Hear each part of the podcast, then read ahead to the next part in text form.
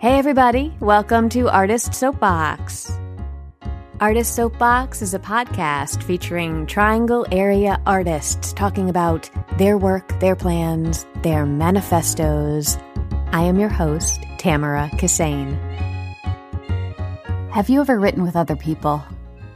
I don't mean in the same room, all quietly chipping away at your own individual writing. I mean, have you ever collaborated during the creation phase, writer's room style, where you're together breaking the story, pitching ideas, fleshing out characters, debating storylines on a shared project? If you have done this, how did it go?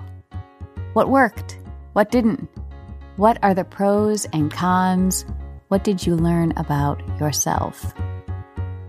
If you haven't, does that kind of writing process interest you? How do you imagine it would go? What's your ideal collaborative writing experience?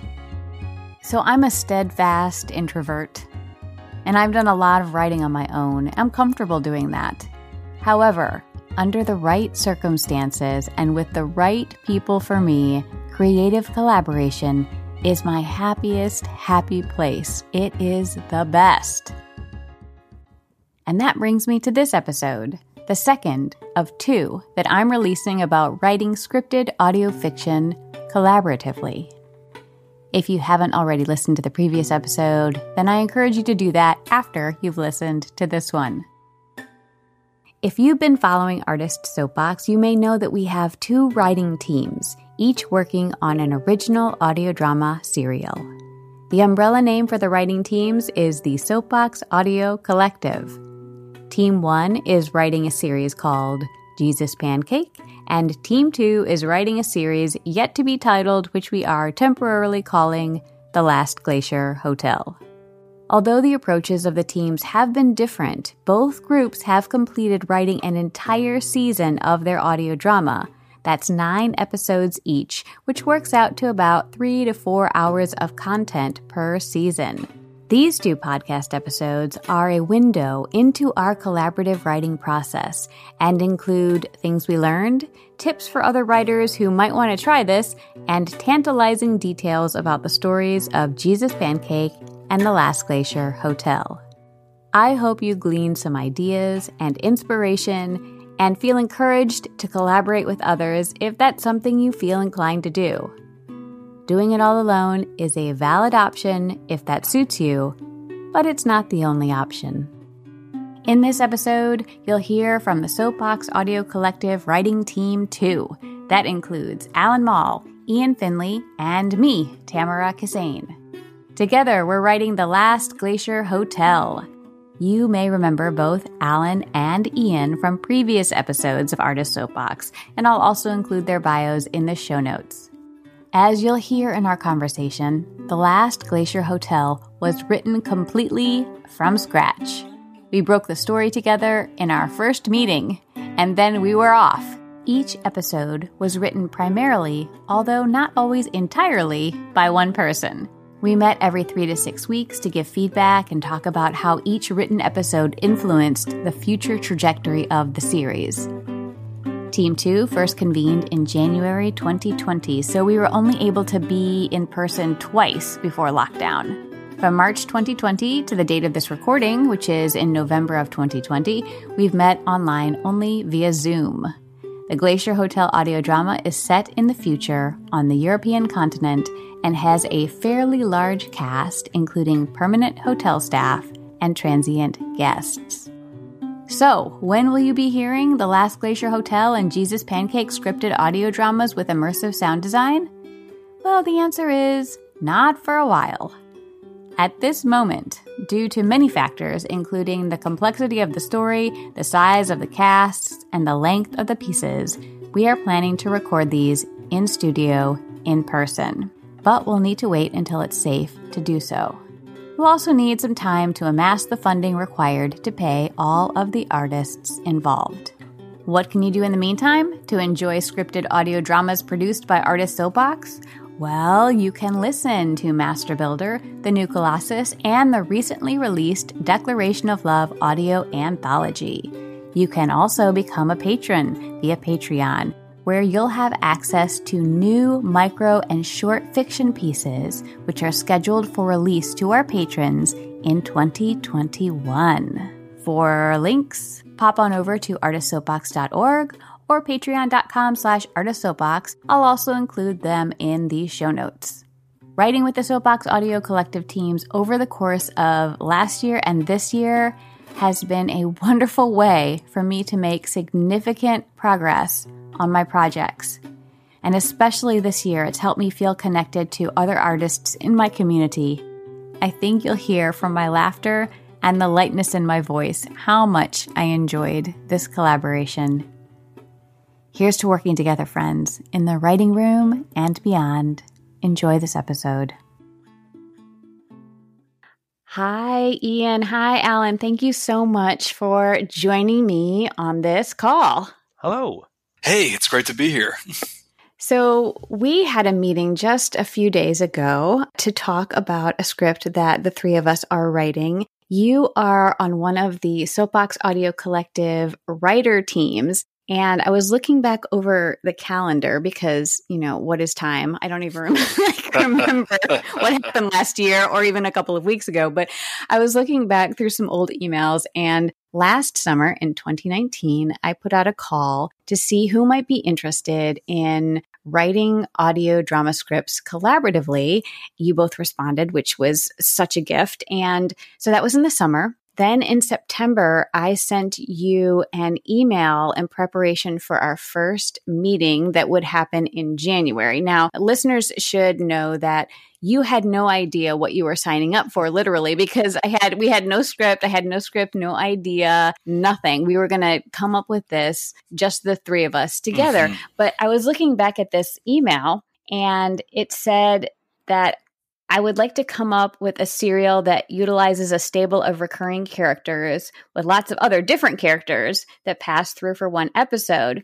Then I mentioned that I was ruminating on setting it at a hotel. And then, to even be more from left field, I talked about incorporating issues related to climate change. and then I said, but also it doesn't need to be at a hotel and it could be a drama, although it doesn't need to be. And it can be a comedy, although not necessarily. Would you please bring some of your ideas yeah. for our first meeting in January? and the good news is, after that, it wrote itself. the good news is you both showed up in January after that we, we were not properly frightened, yes. Maybe in retrospect, right? You should have been. So, so okay. So, given all of that, why were you interested enough to sign on and to show up for our first meeting in January? Sure.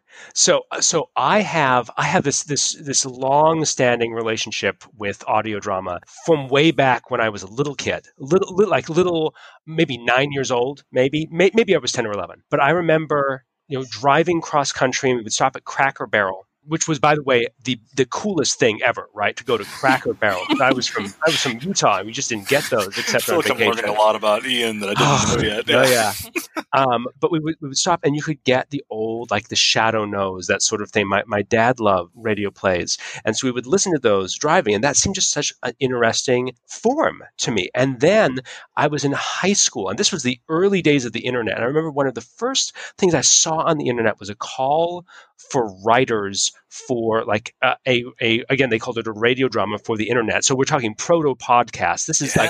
like aol bulletin board service type of thing. So way way back in the way back. And I, it was like there was a robot and the, these like planets and things. And i was just for weeks I would think about, oh, we could do this and that and the other thing. And I, of course, I never actually wrote anything for it. But that was one of the first times I remember being excited about writing an idea. And since then, I've been really, really engaged with this idea of audio drama that's why I loved the Seagull, uh, uh, New Colossus, that is, and uh, Master Builder, and all of these modern audio dramas coming out of Durham, and was so initially excited to work with you, Tamara, because you were sort of tapping into this this long fascination of mine. So that's that's where I came came at it.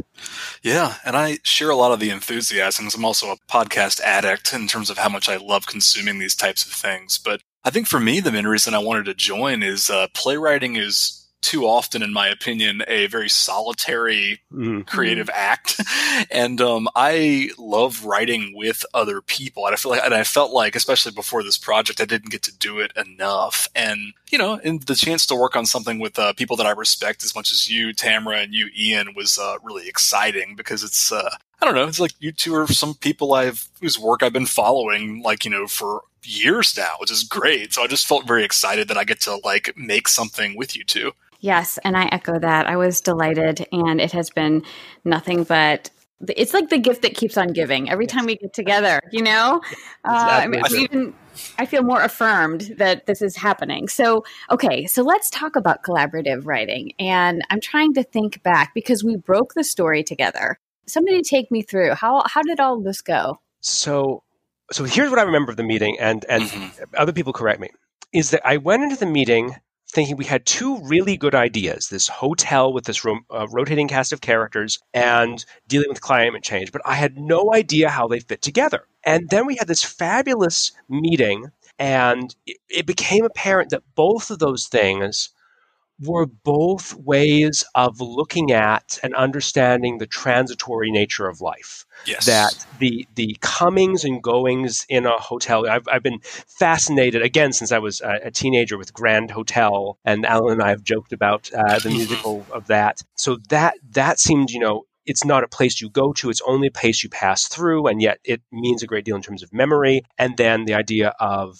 climate change being a marker on how time passes and how you know the world changes around us we realize that both of these were metaphors for the human condition and Mhm. the, the passing of time and once once we hit on that then things began to fit together enormously because both of these were just two lenses of looking at the same object Right. Yeah. I think um, the thing I would add to that is talking about climate change and talking about uh, a hotel. It became more and more about this idea in the human condition. It was about the fact that we all are on a limited time, that the clock is ticking all the time. And I think with uh, climate change, there's this sense that, okay, well, the planet we live on is irrevocably changing. Now, it's like a, not necessarily for the better in most ways, unless you're like the kind of person that likes to have it be hot all the time, which I am not one of those people. But uh yeah, like thinking about just about that in the sense of just like trying to hold on desperately to these memories and experiences that we might not get to have on a warmer planet, like skiing and you know different kinds of like experiencing different kinds of ocean life and things like that. And I think Ian, you brought up one of your favorite Greek philosophers. It might have been one of the Stoic something. And it was just the idea that, like, the only, re- I think you, you could say it more eloquently than me, but the only way to really appreciate what you have is to see that it's, that is to accept that it's oh always passing away. Yeah. yeah that, that wasn't even one of the greeks that was that was the french guy that was proust Oh, Proust. Uh, Sorry. Yeah. and no, no, no, because because I, I you hear me ranting about Epictetus too much. Um, um, but yeah, no, I remember again. I remember this from high school, and th- this this kid said it in the opening speech of like our last choral concert. And it was This is like this introductory quote, like you do in high school, right? And it just has stuck with me my whole life. There are sort of three ways of experiencing something. There's like the moment when it actually happens. There's the anticipation of it happening in the future, and then there's the reflection of it happening in the past. And this is this is all Proust. But what Proust said was that the reflection on it happening in the past is more real than the others because it sticks around with us more. Yeah. And it's only in hindsight that we actually get any sort of clarity about it. In the moment, you know, we can be in the middle of this great love affair because it was Proust, right? He was talking about love affairs. Mm-hmm. That we're, we're upset because our, our train is late or, or, you know, we stubbed our toe. And it's only in when we look back that we realize, oh crap, that was that was the great love of my life. And I wasn't even paying attention to it. So there is only as we look back that we can see things. It, only once it's gone do we even appreciate. Not till you don't know what you've got till it's gone. You don't even have it till it's gone, right? But yeah, it, I think once we once we had that, it became a show about time and about loss. And it's and that was that was the great. The, the, I remember the sentence coming out of that meeting. It's like, okay, so it is a recurring comedy about loss. Great. Right. Yes. Um, because I mean that's the other delightful thing is that writing this has been such a, a, treat because both of you are writers I have such such sympathy with in terms of our writing styles because we all three of us have a very light touch right? We all tend to like to write about serious things in the lightest way possible. And that I think has been just really refreshing to be in a, a room with other people doing that sort of thing. Absolutely.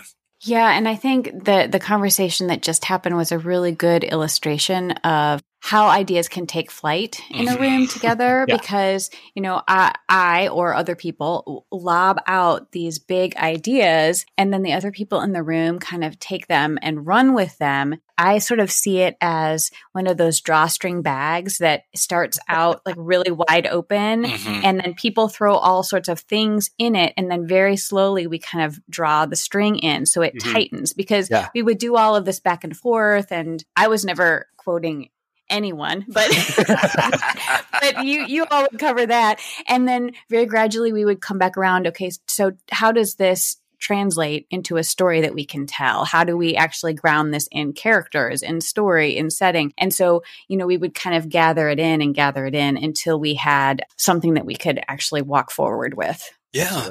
And. Tamara, you asked some of the best questions to inspire Yes. ideas. Like I remember you, you just, I think we had gone on a particularly dour idea session, and what Tamara's like, so in what ways do you think our future twenty years from now are is better than what we Yes. have? Like, what, Yes. how have humans gotten better at what they were doing or how they were acting and everything else? And that inspired Ian's, uh, you know, the character in one of the latter episodes that was the uh, the theologian slash scientist. Because I think one of us said like, well, in the future, perhaps science and religion have ended their schisms, so finally you can have like scientist uh, theologians that don't feel any sense of conflict about that.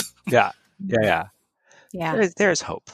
Hmm it's been an interesting year to write about the future Oh, which you know i think we had to set it in the future in order for it to make sense but it is it has just been a very interesting time to project right? And i think it does bring up both anxiety and and hope if we can kind of dig into that a little bit more Yeah. So it's uh, it's interesting because speculative fiction, which is sort of what it is. I mean, we're setting it in the future, and there it is diff- a future that is different from the life we're living right now. So that is speculative in that way. But speculative fiction is always metaphorical, right? It is Mhm, always an, a thought experiment of, you know, what if our society was like this? You know, what if our society worked on the, you know, Joseph Campbell's principles and suddenly we have Star Wars? Or what if it worked on a, a truly egalitarian and multicultural principle and then we have Star Trek? Mm-hmm. And in ours, we were sort of projecting out, it seems to me, what if we took some of the, the valid concerns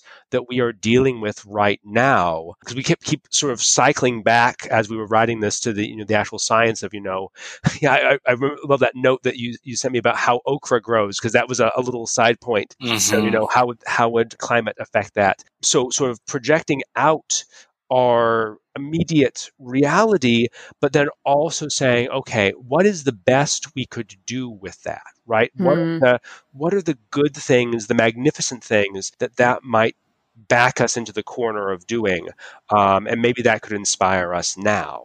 Right. This time together has been interesting for me because it's helped me to learn more about how I approach things uh, as a writer. And I think, Alan, you you you brought this up at the at the very beginning, but I have learned that writing is very isolating for me, and I don't like that. And I also can back myself into a corner because I fall into the same kind of habits and so it has been wonderfully refreshing to be in a room with people who have other habits and other ways of structuring their work. And speaking of structure, a gift that you both have is being able to structure the plot and structure the episodes and outline things and do more rigorous research. None of those things are my gifts. I tend to write kind of intuitively, and then there I am. I don't know how I got there. And so, you know, that can be wonderfully uh, liberating, Mhm. but it also means that I can like go down a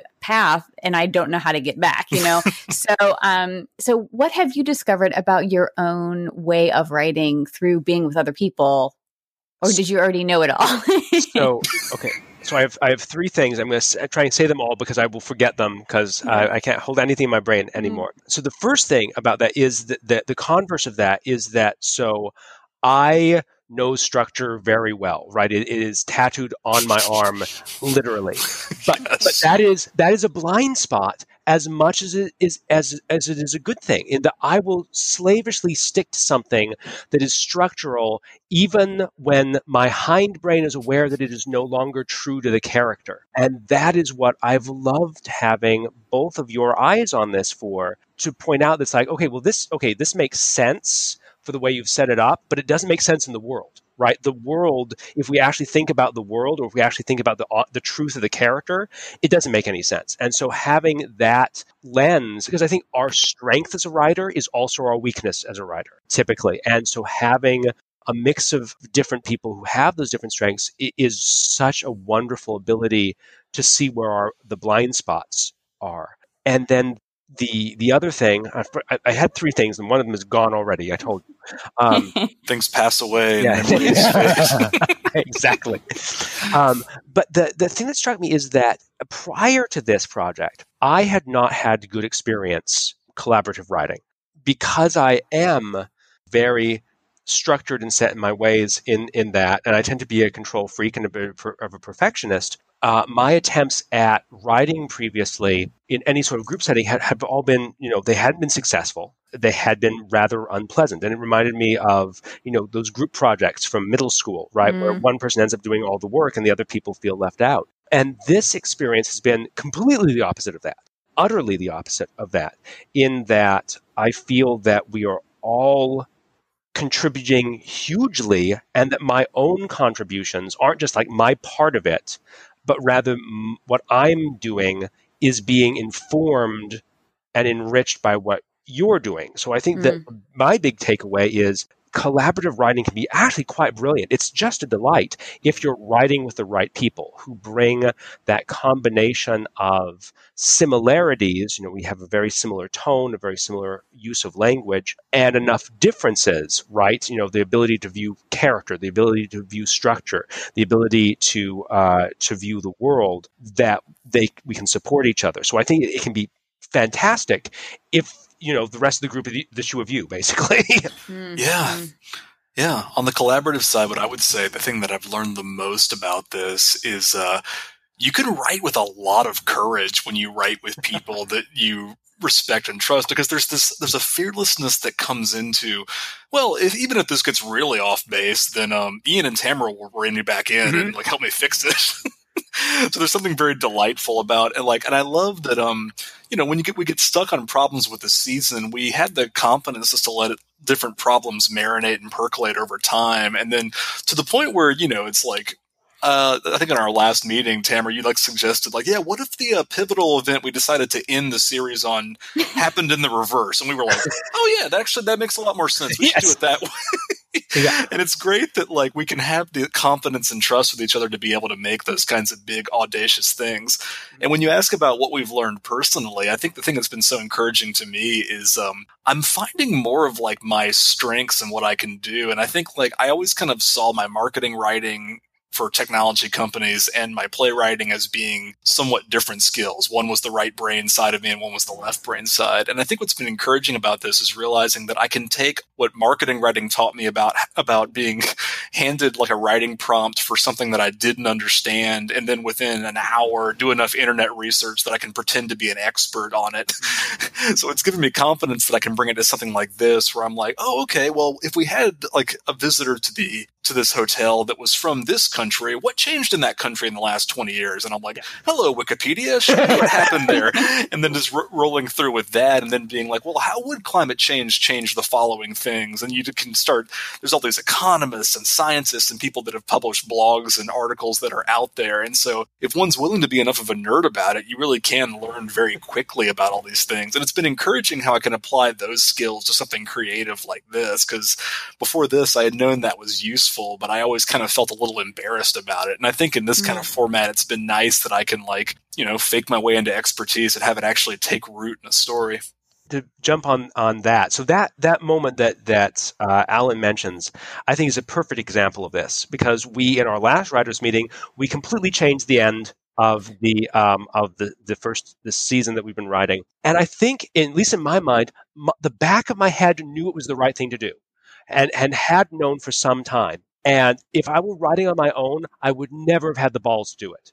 Um, I would never. I would have just stuck because I have my structure and I had, I had my outline, and I would have known in the back of my head, maybe even unverbal, that it wasn't quite right. And I've had a couple of plays where I've known there was something wrong, and I I knew what it took to fix it, but I just wasn't brave enough to go there. And so this was terrific to have someone say, "Hey, that you know that that thing in the back of your head, I think that too. Let's let's let's go there." So Tamara, what was what got you to think about that that change? Um, it was it was it easy for you? Are you just naturally that brave, or it's it's so funny to hear you both talk about fearlessness because it is such a relief to me to share the work of this that it does make me feel I don't know if less afraid is I don't have to hold on to things too tightly. It doesn't have to mm-hmm. be all me. And I, I trust you enough that if it doesn't work or if I don't know how to do it, if I can't do it, that somebody will be there to help carry the load. And so everything just feels easier. Everything flows a little bit more easily. I don't tend to hold on to things too tightly when it comes to storylines or you know thinking that I the direction that I'm starting out in is the direction that I'm going to end up in. As I mentioned earlier, I kind of tend to write sort of intuitively and then I wonder how I got there. Right, know? right. and so I think, you know, it's like, well, things change and this feels better, you know? And so um, the way that I surprise myself as a writer is doing that. But sometimes it kind of ends up biting me. Mm-hmm. The way that I have been delighted by our collaboration is that you surprise me by coming up with different voices and different characters. And sometimes the episode, like we've plotted it out, but the way in which you got to the ending was, compl- I couldn't have predicted it because I didn't write it. And so it's like every time I go into an episode that somebody else has written, it's like opening a present, you know? Yeah. And I kind of like, I think I know what's inside. It's sort of what I asked for. So I think that's what it is. Mm-hmm. But then when I open it up, it's like, oh my gosh, look at this, you know? and so that has been really, really fun for me. Yeah. yeah. So we've already mentioned a couple of these things, but I'm just curious about recommendations. So say you ran into some people and they wanted to write collaboratively. What suggestions would you have for them?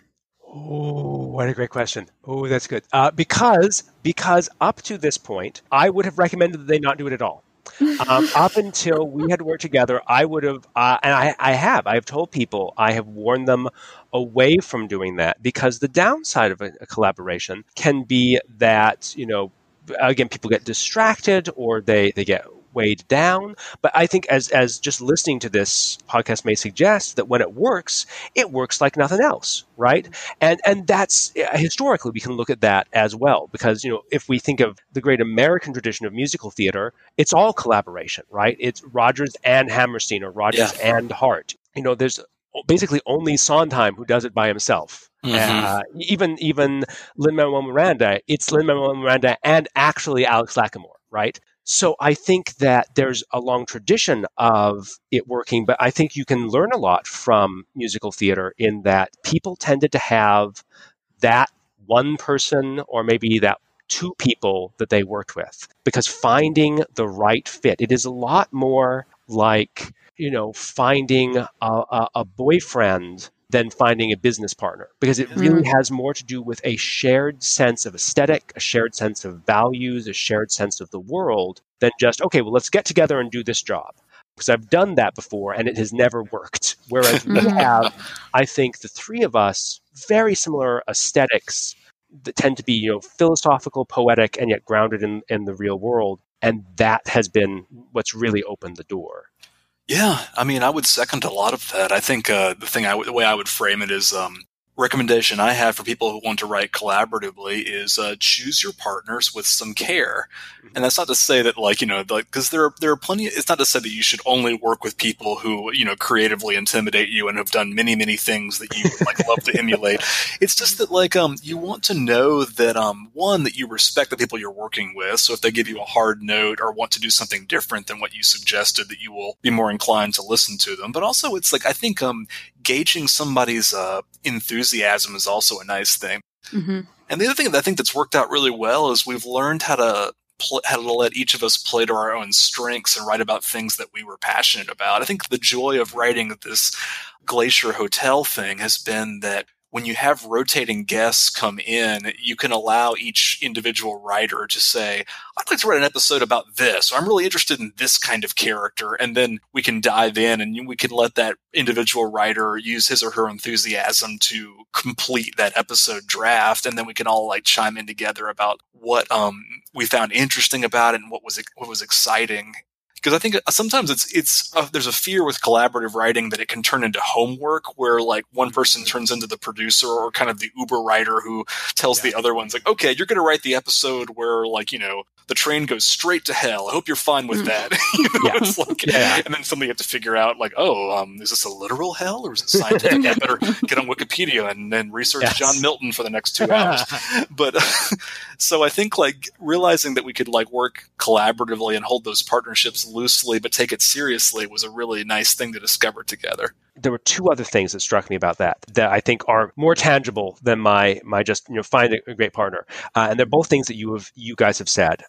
Tamara, one of the things that you have said several times as you've submitted drafts for us, our, our Christmas presents to sort of look at, um, you, have said again and again, you know, I hold on to this very lightly, as you as you said here, and I think that that is one of the great things to come into a collaboration with both to give to each other to say, you know, mm-hmm. I'm holding this lightly, please give me feedback to this, and to give to yourself, mm-hmm. right? I don't think that you can be happy in a collaboration if every decision you make has to be clad in iron. I don't think yes. you can be happy as a writer mm-hmm. if every decision is clad in iron, right? I, probably not in life can you be happy if it's that way. So the lighter you hold to your ideas, the better it is for the other people in the writing and it, the better it is for yourself in the writing. And then the other practical thing is, as Alan suggested, is that the episodic structure really helps with collaborative writing because it's not like the monolith of a play, right? A play is just mm-hmm. terrifying, right? Yeah. yeah. yeah. Two acts and they're massive. It's like 90 pages. That's just terrifying. Now, you look at what we've written. I printed it all out. I've got it right here. This is two solid inches of paper. It's more this than is, 90 pages. Yeah, it's more than 90 pages. It's ma- this is massive.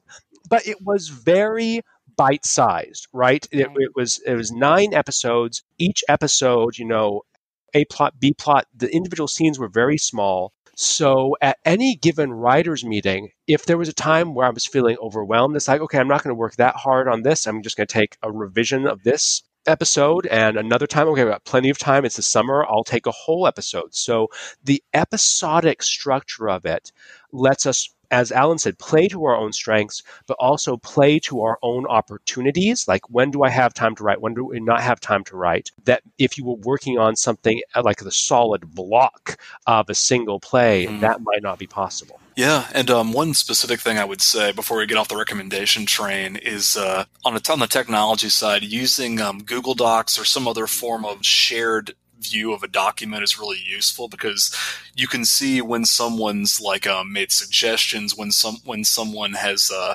commented or asked a question, and then all of us can see it at the same time, and so you don't have mm. to wonder about like oh like when Ian was responding to this, was he looking at like version three or was he looking at version four? It's really really nice when you know that everyone's looking at the exact same thing, and I'm not plugging Google specifically here; it's just one of the easiest ones to uh, use for free.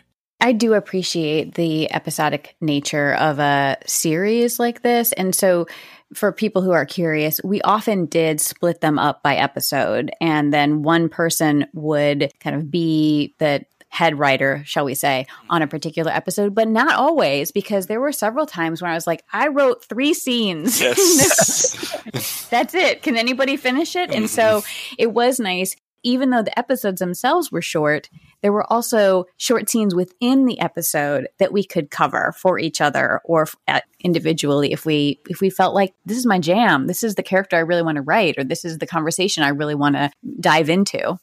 Well, and uh, especially now that we've got sort of got this, and we're now beginning to tighten some bolts on it.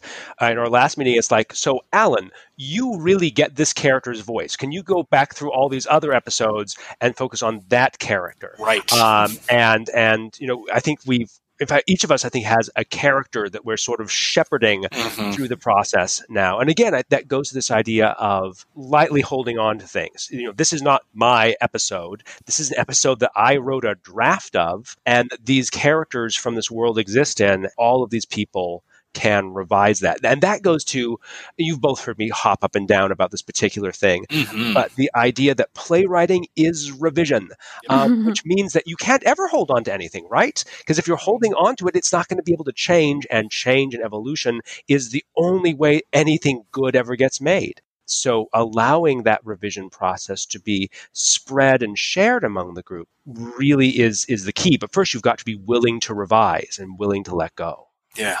Well, I think that, you know, having an abundance of writers for me means that there is an abundance of ideas, right? So I think that this, we keep talking about this idea of not holding tightly to things. And I think that's easier to do when you feel like there's more possibility in the room, mm-hmm. right? So when I'm writing by myself, I'm like, I've got four ideas.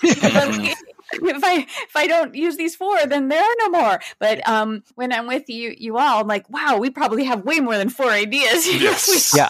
Together we've been talking about future seasons just because we have so many ideas. It's it won't fit. It won't mm-hmm. fit in a season, but they're good ideas. It's like so. We, I think we've given ourselves a trap door of saying, well, we'll we'll deal with that in a future season. We'll deal with that in a future season, just so it doesn't weigh on us too much. Yes, indeed.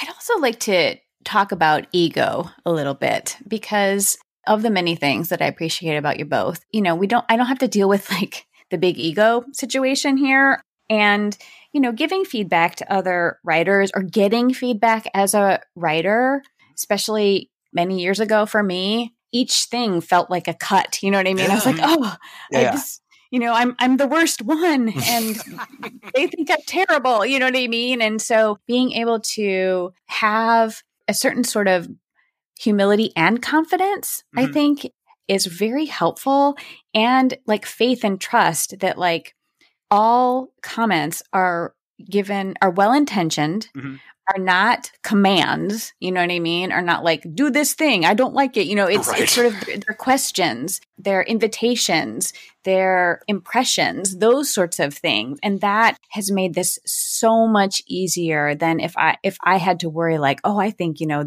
they might be offended if I don't wordsmith the hell out of this right. comment. yeah. Yeah.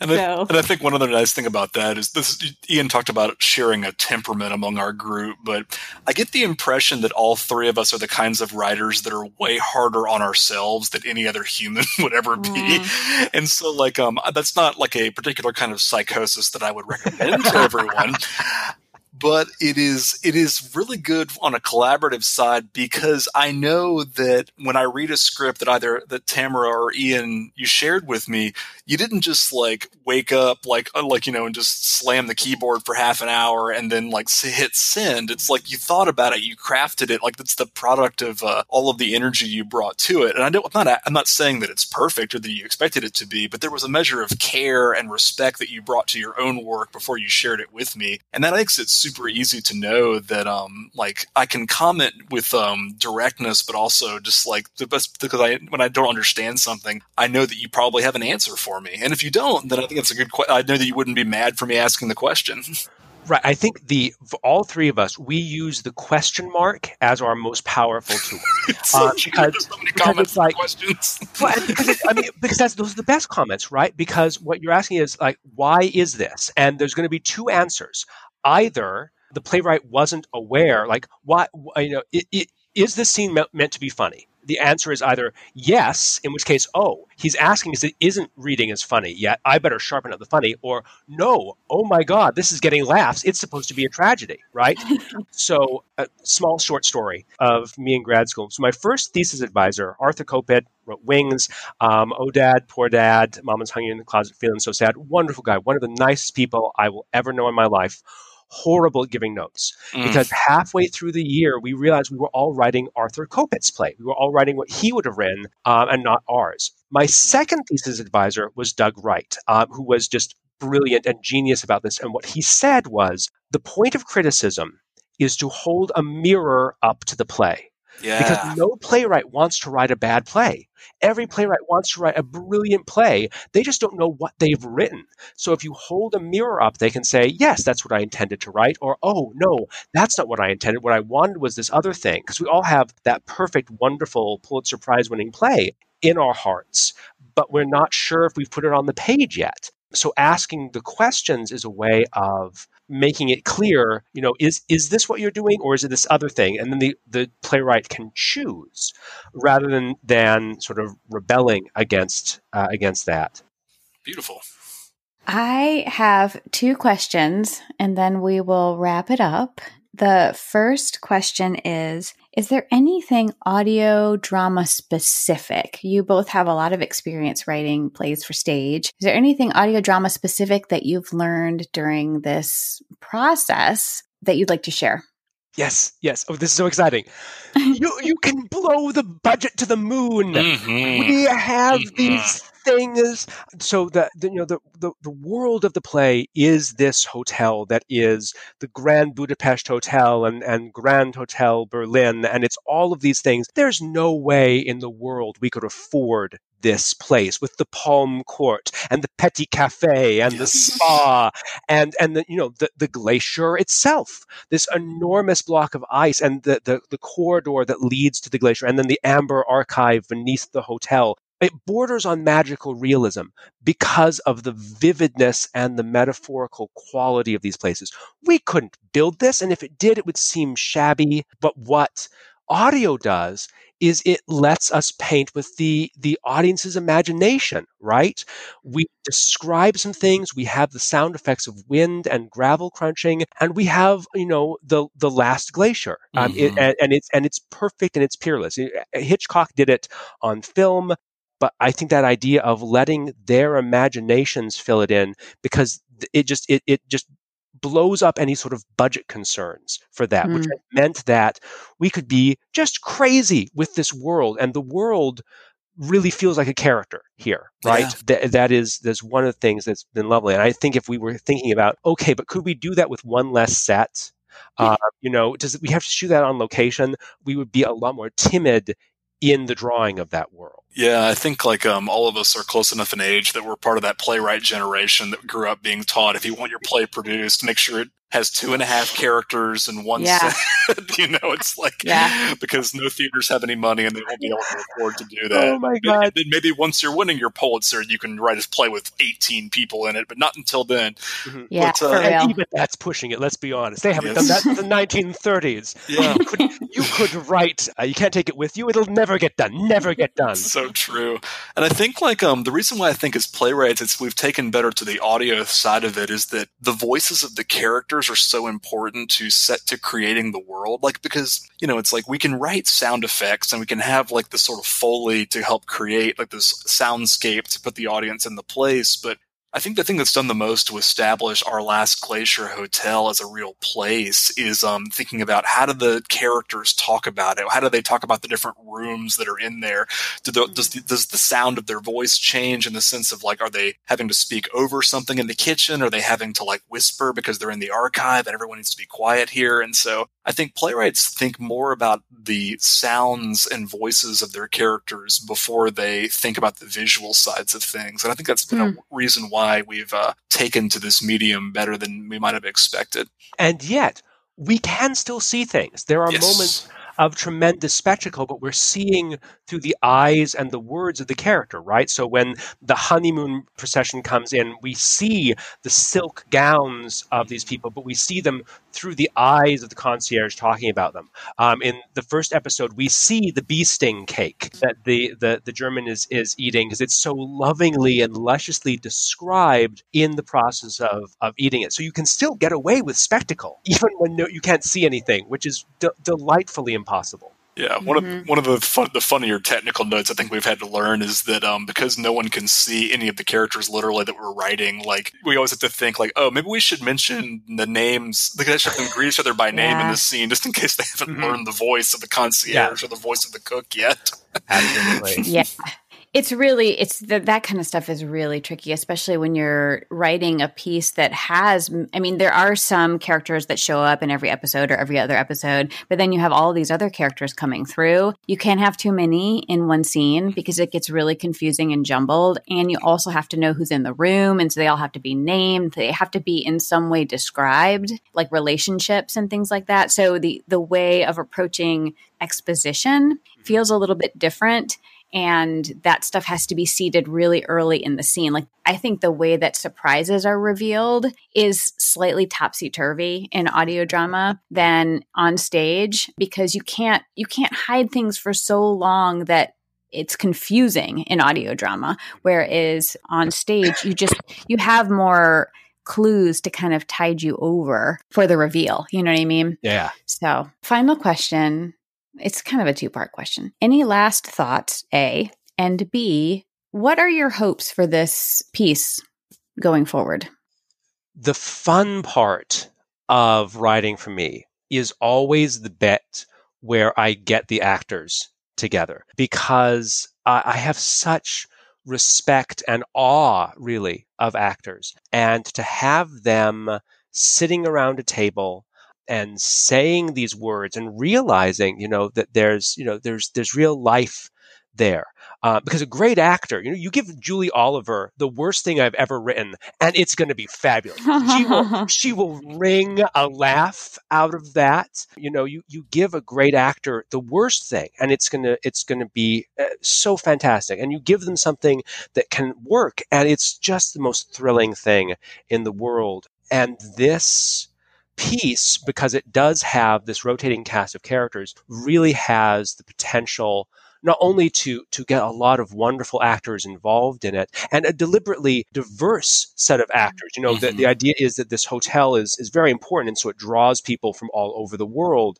So we've had a chance to write a very diverse cast for this and the idea of also writing in a way that is about that uh, that voice. That first table read, I think, is just going to be the most thrilling thing in the world. Yeah, absolutely. For me, what I always think about when I write something in some kind of dramatic form is uh, sharing it with the audience. So I just really hope that we can write something that people are going to start episode one and then just be like, man, I, I can't wait till the next one comes out, you know, and just and to be able to hear like firsthand, whether it's on the internet or just running into our friends somewhere, like mm. uh, it's like, yeah, I really love the work that you put together on that. Of the story, I found really engaging and creative. I mean, that's what I look forward to. And I mean, like, uh, you know, we can all dream of having like Jeff Bezos and Amazon Prime throw lots of money at us to make the live action, mm-hmm. you know, Glacier Hotel. Because that's happened yes. with shows that they've produced. Like Homecoming, mm-hmm. I think, was originally a, a serial podcast before yeah. it became, yeah. you know, a TV show. But it's like,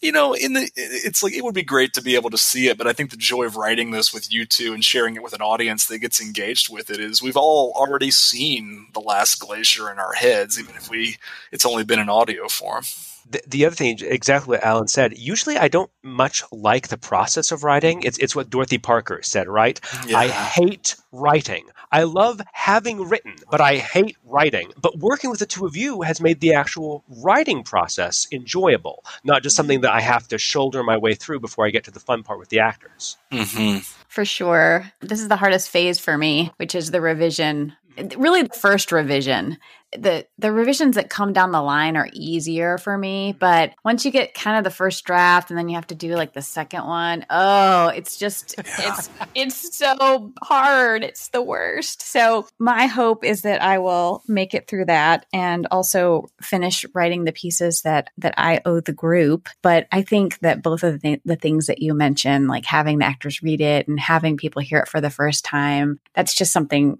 that's oh it would be wonderful and i really really really really hope it manifests yeah. so we have that to look forward to mm-hmm. absolutely yes yes Thank you both so much for this conversation. It, you know, we've been together many times over the course of this year. I think two times in person, and maybe the rest of them were were virtual. Mm-hmm. Uh, and and I feel like even just having this conversation, I've learned more about the process and about yeah. you both. It's really fun.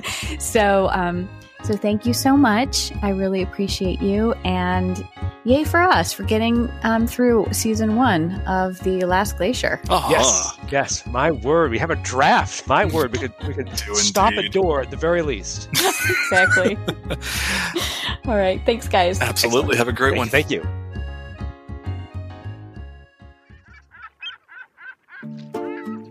The New Colossus is a dark comedy reboot of Chekhov's classic play, The Seagull. If you're a theater person, you might be thinking, everyone does The Seagull. To you, I say, not like this. If you're not a theater person, then you're thinking, what the heck is The Seagull? To you, I say, drama. Big, huge family drama. Our contemporary adaptation with immersive sound design tackles questions of youth and aging, art and ambition, and what it means to dream in the face of failure. A six part series that features original music and a fabulous team based out of North Carolina, the New Colossus. A family of frustrated, attention starved artists flocks to the seashore. One of them has a gun.